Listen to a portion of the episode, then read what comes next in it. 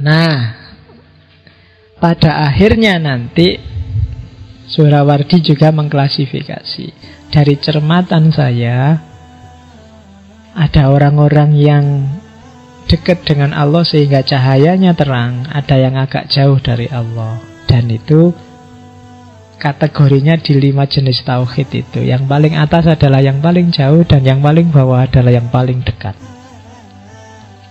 Yang paling atas La ilaha illallah ini tauhid kita, tauhidnya orang awam.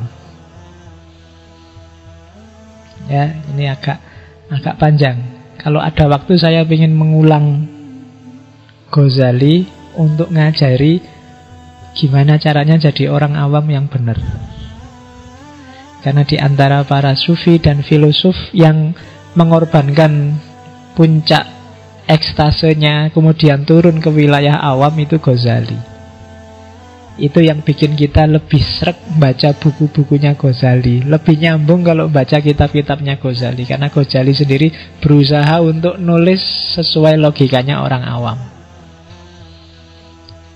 Dan kalau Ghazali punya teori sendiri Gimana caranya jadi orang awam yang baik Oh itu tidak gampang ya. Nggak banyak di antara kita yang ngerti. Kabeh pengen dadi kiai, pengen dadi wali? Pengen levelnya tinggi. Sebenarnya kalau kita sudah sadar level kita itu ya awam. Cuma gimana caranya kita jadi awam yang baik itu harus belajar juga. Nanti kita pakai Ghazali. Kalau di Surawardi La ilaha illallah itu takhidnya awam. Tiada Tuhan selain Allah. Di atas itu adalah ilaha illahu Sudah nggak pakai lagi konsep Allah karena Allah itu identitas, itu konsep. Kristen juga pakai Allah, meskipun sama orang Malaysia dilarang. Banyak agama juga pakai istilah yang deket-deket sama istilah Allah. Pakai ilah, pakai Yahweh, pakai sebenarnya secara bahasa deket. Ketika masih pakai Allah itu berarti masih konseptual, masih sangat jauh. Agak lebih dekat kalau la ilaha illahu tidak ada Tuhan selain dia. Dia sopos, pokoknya dia itu tidak terkatakan zatnya. Itulah ilaha ilahu. Tidak ada Tuhan selain dia. Tidak lagi Allah. Karena begitu saya ngomong Allah kan yang muncul di kepalamu konsepmu sendiri tentang Allah. Jangan-jangan tidak kayak gitu loh Allah itu. Nah makanya orang yang lebih dalam, lebih tinggi dari la ilaha illallah katanya Surawardi yang bilang la ilaha illahu. Di atas itu ada La ilaha illa anta. Kalau hu itu kan masih jauh Tiada Tuhan selain dia. Tapi kalau sudah anta Tiada Tuhan selain engkau Sudah di sini kan orangnya. Engkau itu loh Sudah bisa ditunjuk. Kalau hu masih di sana Dia adalah Tuhanku. Tapi kalau sudah engkau Sudah dekat. Jadi La ilaha illa anta. Tiada Tuhan selain engkau. Kalau sudah anta kita sudah berdua Sudah jejer. Kalau masih hu dia masih jauh. Ada lagi level lebih tinggi dari itu. Ini para sufi biasanya La ilaha illa ana Itu Al-Halaj dan kawan-kawan kan ngomongnya kayak gini Seperti tidak jelaskan minggu lalu. Kenapa sih la ilaha illa ana? Karena Aku ini nggak ada. Aku itu tidak wajibul wujud.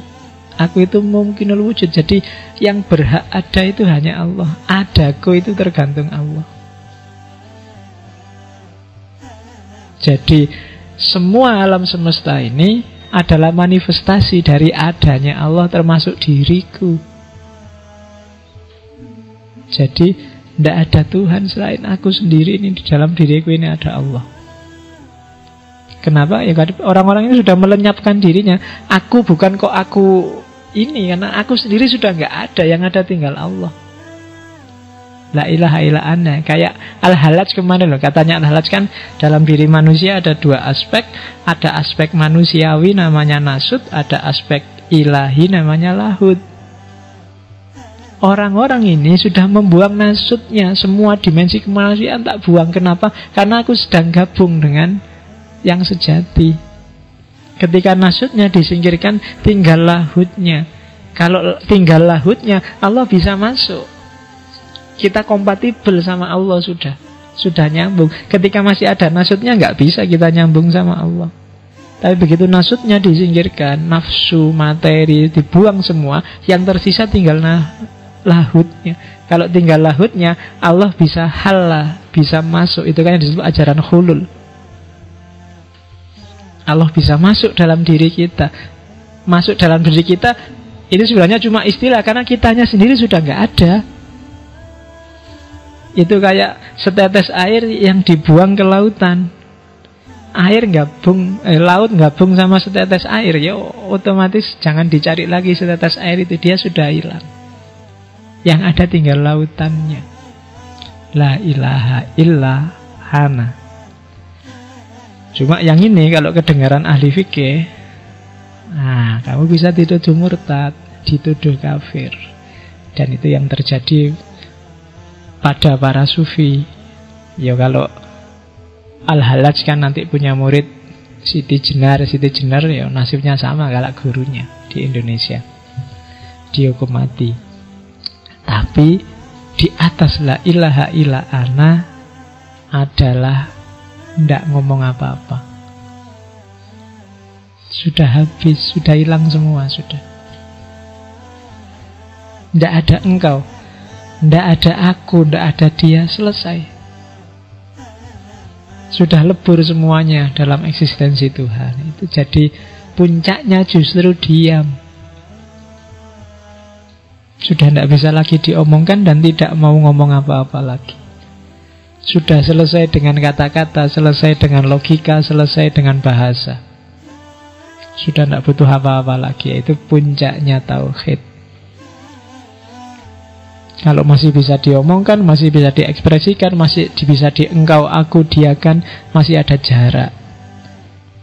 Termasuk ketika masih ada ana, masih ada aku, masih ada masih ada jarak. Puncaknya justru tidak usah ngomong apa-apa, sudah habis selesai semuanya, tinggal Allah saja. Aku yang ngomong anak juga sudah nggak ada, sudah habis, sudah hilang. Nah, itu puncaknya tauhid. Apa sih aku ini? Siapa sih aku ini? Wong aku ini nggak apa-apa. Harusnya sudah habis dari dulu kalau Allah nggak ngizinin aku. Jadi selesai. Nah itu tauhid yang paling atas. Tauhid yang paling tinggi. Ya kalau kita sih masih yang paling tinggi yang di sana, yang paling rendah maksud.